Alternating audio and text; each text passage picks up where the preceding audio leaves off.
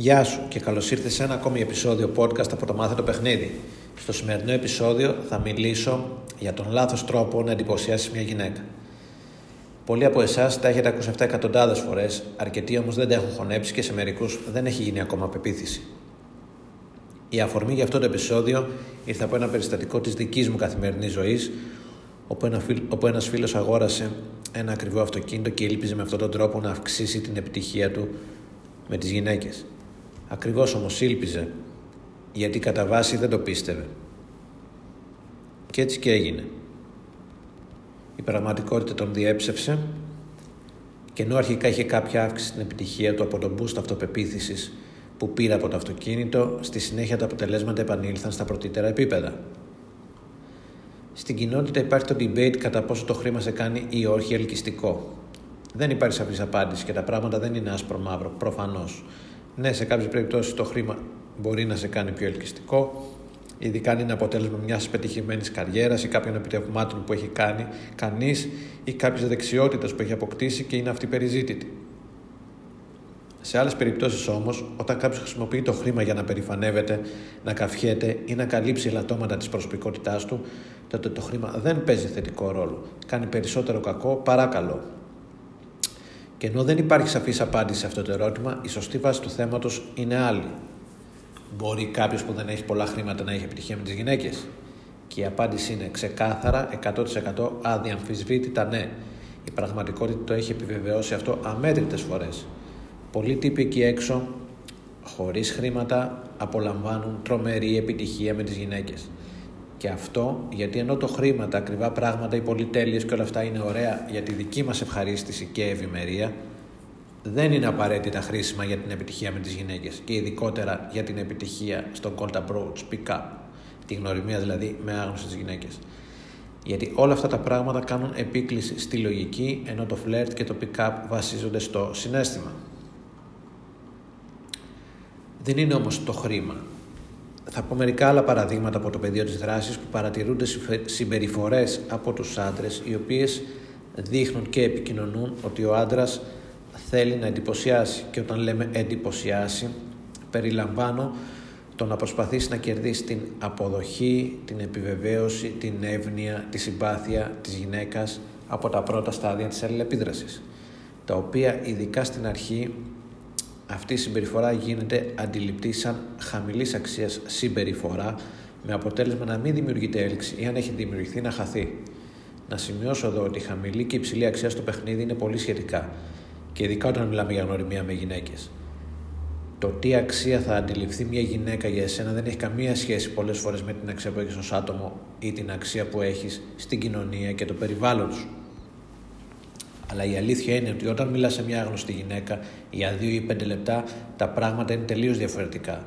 Αυτό πρέπει να το αποδεχτούμε και πρέπει να είμαστε προσεκτικοί στη συμπεριφορά, ειδικά στα πρώτα στάδια της αλληλεπίδρασης, γιατί είναι σημαντικά για την πορεία του παιχνιδιού στη συνέχεια και γιατί εάν τα αρχικά στάδια δεν είναι επιτυχημένα, προφανώς η αλληλεπίδραση δεν θα προχωρήσει και θα είναι αποτυχημένη από την αρχή.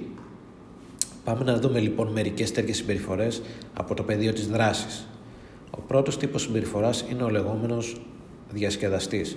Πολλοί άντρες το κάνουν και προσπαθούν να κάνουν συνέχεια τις γυναίκες να γελάνε. Να κάνουν το γκρουπ με το οποίο αλληλεπιδρούν να γελάει συνεχώς. Λένε αστεία, κρατάνε την ενέργεια της αλληλεπίδρασης ψηλά και συνήθως αυτό γίνεται γιατί αποσκοπούν στο να κερδίσουν την αποδοχή και την επιβεβαίωση, καθώς και από την ανασφάλειά τους πως όταν το ύφος της αλληλεπίδρασης γίνει πιο σοβαρό θα χαθεί η έλξη. Και η πικρή ηρωνία είναι ότι αυτό γίνεται. Όταν η αλληλεπίδραση γίνει πιο σοβαρή, χάνεται το ενδιαφέρον και η απόρριψη έρχεται σαν φυσική συνέπεια. Ένας άλλος τύπος συμπεριφοράς είναι όταν ο άντρας προσπαθεί συνέχεια να συμφωνεί με αυτά που λέει η γυναίκα. Αυτό το φαινόμενο είναι ακόμα πιο έντονο όταν αλληλεπιδρά κανείς με πολύ ωραίες γυναίκες. Τυχαίνει να πει κάτι ο άντρας και η γυναίκα να συμφωνήσει μαζί του και από εκεί και πέρα ο άντρας φοβάται να διαφωνήσει μαζί της, μήπως και χαθεί το αρχικό αυτό υποτιθέμενο τέριασμα και γενικά έχει την τάση να υποστηρίζει τις απόψεις, να επικροτεί τις ιδέες της και ταυτόχρονα να φοβάται να εκφράζει τις δικές του επιθυμίες και ιδέες επειδή φοβάται μήπως δεν συγκλίνουν με, αυτή, με αυτές της γυναίκας. Προφανώς και αυτή η συμπεριφορά ε, γίνεται αντιληπτή σαν χαμηλή αξία συμπεριφορά και στην καλύτερη των περιπτώσεων να μπει ο άντρας στη φιλική ζώνη και δύσκολα να μπορέσει να βγει από αυτή.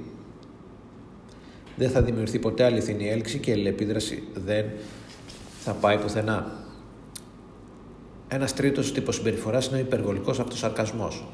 Όταν ο άντρας έχει κάποιο λάτωμα ή πιστεύει ότι έχει κάποιο λάτωμα, συνεχίζει να το τονίζει, το σημειώνει συνέχεια και αναφέρει πόσο πολύ δεν τον ενδιαφέρει με σκοπό να αντισταθμίσει την εικόνα που έχει η γυναίκα για αυτόν. Για παράδειγμα, όταν κάποιος είναι φαλακρός ή δεν είναι ψηλός ή έχει παραπάνω κιλά, συνέχεια τονίζει το γεγονός αυτό και αναφέρει πόσο πολύ δεν τον ενδιαφέρει. Κάτι αντίστοιχο γίνεται και με το χρήμα. Κάποιοι που δεν έχουν χρήματα και δεν αισθάνονται καλά με αυτό, συνέχεια μιλάνε για το πόσο ανούσια είναι τα χρήματα, πόσο αρνητικό είναι να έχει κανείς χρήματα και ούτω καθεξής. Και όταν προσπαθούν να αντισταθμίσουν το γεγονός αυτό, το μόνο που καταφέρνουν είναι να γίνουν αντιληπτοί σαν κάποιοι που όντως τους ενοχλεί αυτό και έχουν θέμα. Υπάρχουν και άλλα παραδείγματα, δεν θα αναφερθώ όμως, γιατί πιστεύω ότι πιάσατε το νόημα. Το νόημα είναι ότι ειδικά στα πρώτα στάδια της αλληλεπίδρασης πρέπει να αποφύγουμε να μπούμε στην παγίδα, να εντυπωσιάσουμε τη γυναίκα. Πρέπει να αποφύγουμε ακόμα και αν μας βγαίνει να επικοινωνήσουμε την ανάγκη μας για αποδοχή, επιβεβαίωση και εύνοια. Οι περισσότεροι άντρες αργά ή γρήγορα θα λύσουν το πρόβλημα του ανοίγματος. Ανοίγουν όμως και ελπίζουν ή εύχονται να γίνουν αρεστοί από τη γυναίκα. Δεν πλησιάζουν με πρόθεση να δημιουργήσουν έλξη, να τραβήξουν προς το μέρος τους τη γυναίκα και να την κερδίσουν. Έχουν μια εικόνα στο μυαλό τους για το τι είναι ελκυστικό ή όχι για μια γυναίκα και προσπαθούν με τη συμπεριφορά τους να σχηματίσουν αυτή την πλασματική εικόνα. Κάτι το οποίο είναι κουραστικό και ψυχοφθόρο και για τον ίδιο και συνήθως δεν οδηγεί πουθενά γιατί δεν είναι η φυσική προβολή και έκφραση του εαυτού τους. Η επιθυμητή συμπεριφορά είναι να εκφράζεσαι ελεύθερα και αυθόρμητα, χωρίς περιορισμό, χωρίς να έχεις ατζέντα, χωρίς να επικοινωνείς ότι χρειάζεσαι την αποδοχή και την επιβεβαίωση από τη γυναίκα. Αυτή η συμπεριφορά υποδηλώνει και δείχνει υψηλή αξία.